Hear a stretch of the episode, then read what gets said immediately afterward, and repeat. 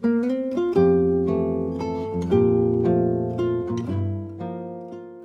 亲爱的你，晚上好，我是三 D 双双，我只想用我的声音温暖你的耳朵。我在上海，你在哪儿呢？周末愉快。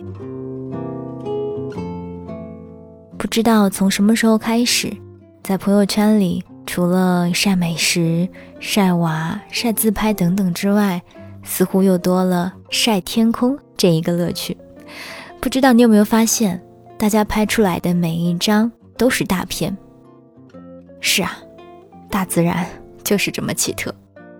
当它想美的时候，怎么拍都好看，怎么看都美。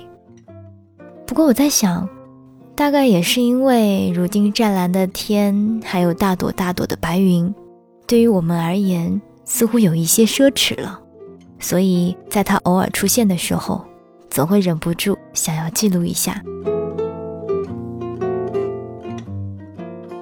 今天早上，上海的天空美得不像话，嗯，但它像一幅画，所以在临近中午的时候，忍不住发一条微博，想和你分享一下上海的天空，顺便也很好奇你那边的天究竟是什么样的。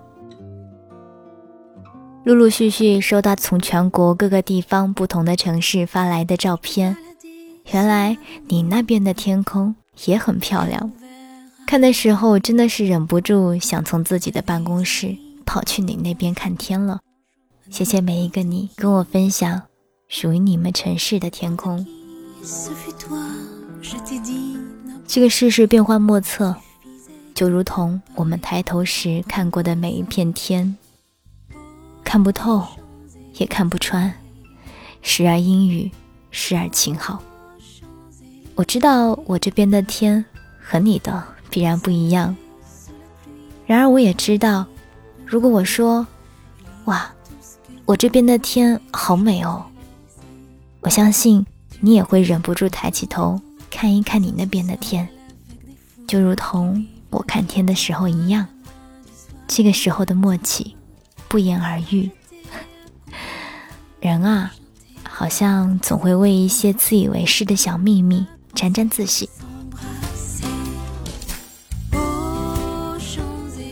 天气预报说，台风将近，记得要照顾好自己。想一个人的时候，抬头看看天，也许他也正在看着呢。晚安，亲爱的你。